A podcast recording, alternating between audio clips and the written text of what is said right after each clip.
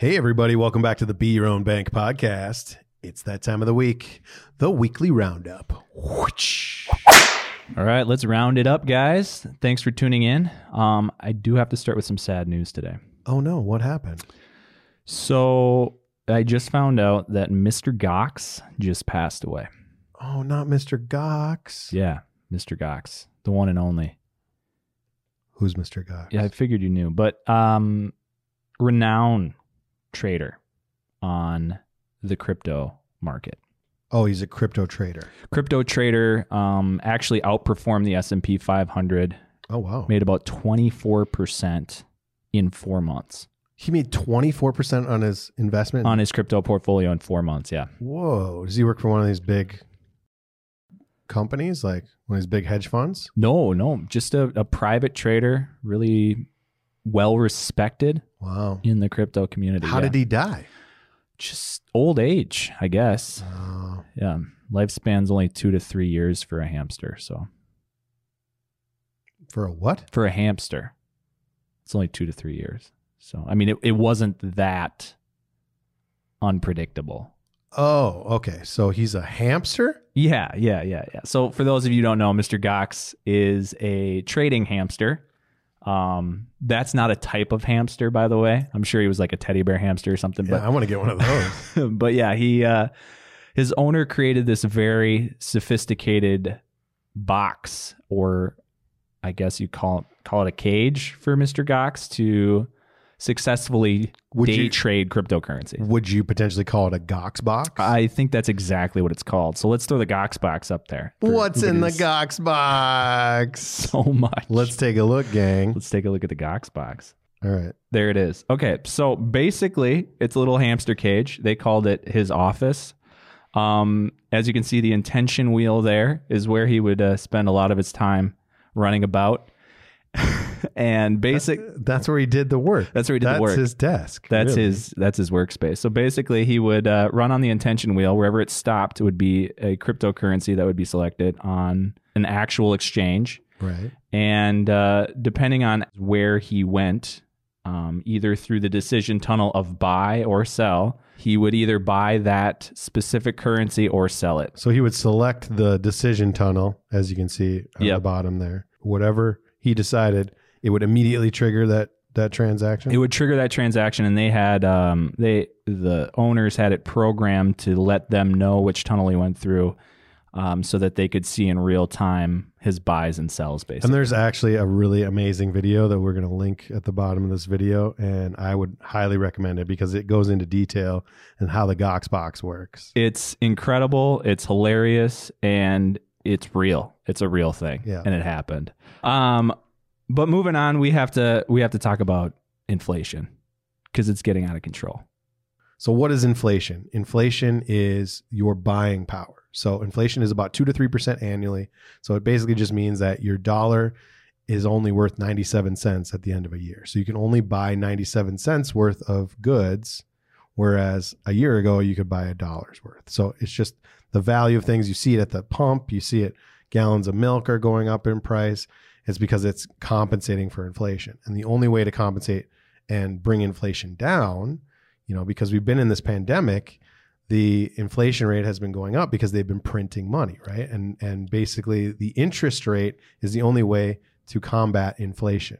And the interest rates can be brought down the amount of money that it takes to borrow money. So the current interest rate is about 0.25%. So to borrow money, you have to pay that 0.25% interest annually annually.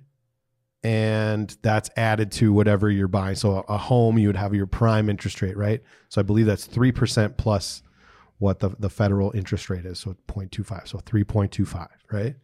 So where when inflation is is high, the only thing you can do is bring the interest rate down. But when the interest rate is 0.25, there's really no place to bring the interest rate to try to compensate for inflation.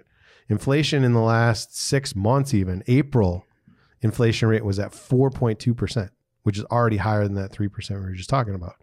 Now it's over 6%. which is insane So s- inflation is twice what it should be. And there's really no place to bring the interest rate down any lower. Because if we go to negative interest rates, which is possible, then that basically means that they're paying people to take money. which is not sustainable in the long run. No, absolutely not. And it's it's incentivizing people to buy things if we get to that point, which we're very close to. We're teetering on the edge of. In 1920, the interest rate was like 28%. Which excuse was, me, excuse me, the inflation rate was like 28%. Which was right before the Great Depression. We're in a, a very speculative time right now of not being able to solve the problem that we have. Because if the you know if we go into a recession then people hold on to their money. They take it out of investments. They put it in safe places. And when they do that that then you know the economy itself starts to slow and people lose jobs and you know prices go down but then that just reinforces what these you know what the hoarders are what their concerns were When I think it's I think it's really important to note too how dire this situation really is and that we're really getting to the edge of another crash. Maybe it's not as bad as the Great Depression, but it's probably going to mirror 2008 or worse. i think it's going to be worse Yeah. And so one thing that we really have to point out is that in the last 12 months, 40% of all the money that we've ever had has been printed. wait 40% Yeah. So since the inception of the US dollar in 1785, just the past 12 months, 40% of all that money has been printed in that time. so frame. when you print money inflation goes up because now everybody's got money but the money's not worth as much so like in the co- uh, example of zimbabwe they lost their entire fiat currency because, because of hyperinflation. of hyperinflation They printed too much of it. They printed way too much of it to the point where $30 trillion was worth one US dollar. you can actually buy a hundred trillion dollar zimbabwe bill It's what, like 200 bucks? well now it is because it's a novelty Yeah. But when the economy in Zimbabwe went out of business, for lack of a better term, It was worth like 33 cents. it was worth a hundred trillion dollars in Zimbabwe cash was worth 30 cents. Yeah. Right. So that's that's the extreme, obviously. But but I mean, we could get there. The only thing that that economists are saying that are kind of that's keeping us from getting to that point is the fact that we are the global reserve currency. America is such a superpower that a lot of transactions globally are done in US dollars. And so because we have that power, even if we're printing too much of it, we're still okay. We can keep printing more.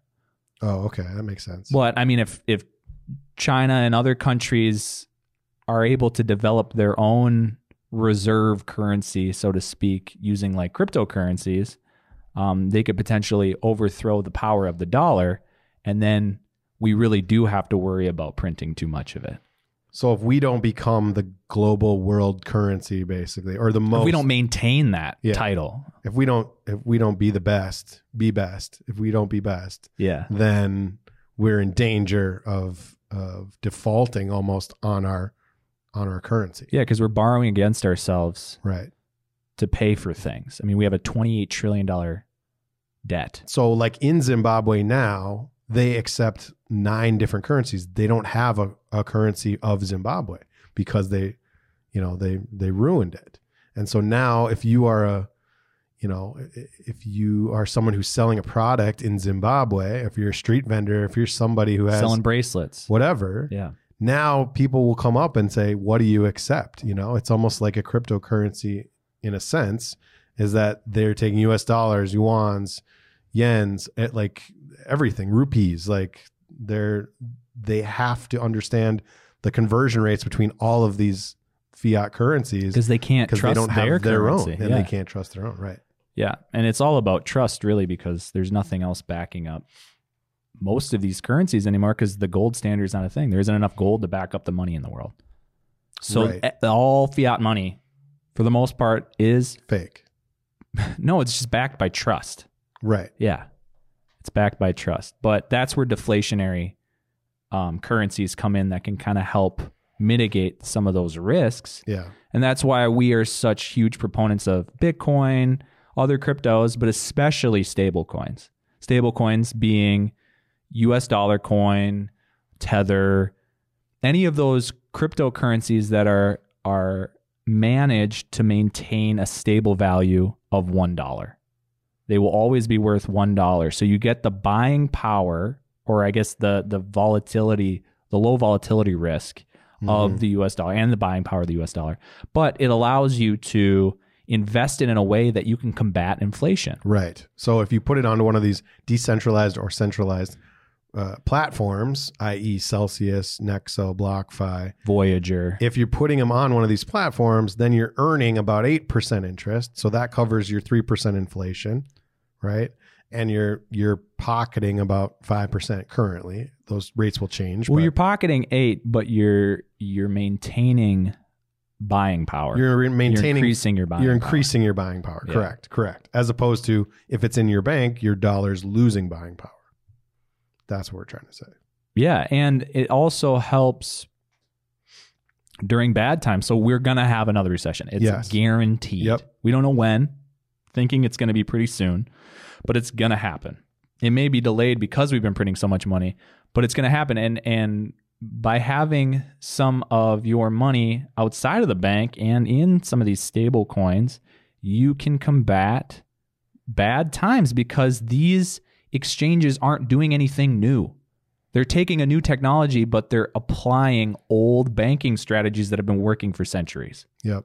So it's it's traditional lending in a new technology form, which allows for more efficiency, better security, and it allows them to pay you more for your money. Because there's less middlemen. There's less middlemen and yeah, they they make money if the market sucks, they make money if the market's doing well, which means you make money all the time. Yeah. And so it's helpful because a lot of these currencies are deflationary, so they are going to keep increasing in value over time. Right. Your dollar is always going to be worth a dollar, whatever that dollar means in buying power. But a Bitcoin could double in value and has doubled in value and has grown 200% in the last 13 years, Yeah, 200% on average annually, yeah. which we're not saying that's going to be the case in perpetuity, but But, e- it's but even if it's less, even if it's 2% or 4%, Bitcoin still is going to give you more buying power indefinitely. yes. And you're you're only going to maybe gain a couple pennies on a dollar over time. You know, depending on the strength of the dollar, it's only going to fluctuate a few pennies. Whereas with Bitcoin, if you hold all, hold all, if you hold for a long time, hold on for dear life, and you leave that as an investment strategy, you're going to have a better outcome. Yeah, especially- Guaranteed. Especially if you're dollar cost averaging. So that's enough about inflation and deflation. We want to end on a on a fun note. We have just heard that Elon, of course, Elon has developed a new cryptocurrency. Ooh, It's called Mars Coin, like the candy company, like the planet, like the red planet. like the red planet. Yeah. So Oh. SpaceX is, of course, working on creating uh, a means of getting people to Mars. Because if we can add a living ability to the red planet, we because why not? why wouldn't you? right? I mean, we already screwed up this planet. We might as well move on. That's what they say. Yeah, I mean that's how, what we do with our trash. We throw it in a bag and walk Throw it away in the ocean. it. That's right. Throw it in the ocean. But I mean, we've always talked about space exploration, Colonizing. and colonizing. Yeah. So, So, it's a cryptocurrency that is going to help colonize Mars. So you're investing in a Mars mission and in Mars terraforming, which basically means adding trees to places without trees, right? Yeah, I mean, I don't know if that's gonna be. That's what it is. That's exactly what it is. I know that's what If you terraforming look, is. If you I look know. at the, I'm just saying, I don't know if that's a possibility on Mars. I'm thinking more of like a dome sort of society. I don't know if you saw the Matt Damon movie called The Martian. I did, and I don't think they terraformed it. I think he just grew potatoes. but he, yeah, he, but he had like plants and stuff. yeah, So there you go. in an oxygen-contained environment. I understand that, but eventually they'll be able to take the dome off, and now we've got plants that are, you know, sucking life off of the CO2 in Mars atmosphere. I don't know. I'm not a Who knows? The point is, Mars coin is supposed to be the the currency of Mars in the future. Yeah. So it's like they're trying to create this economy before they even have the infrastructure. Right.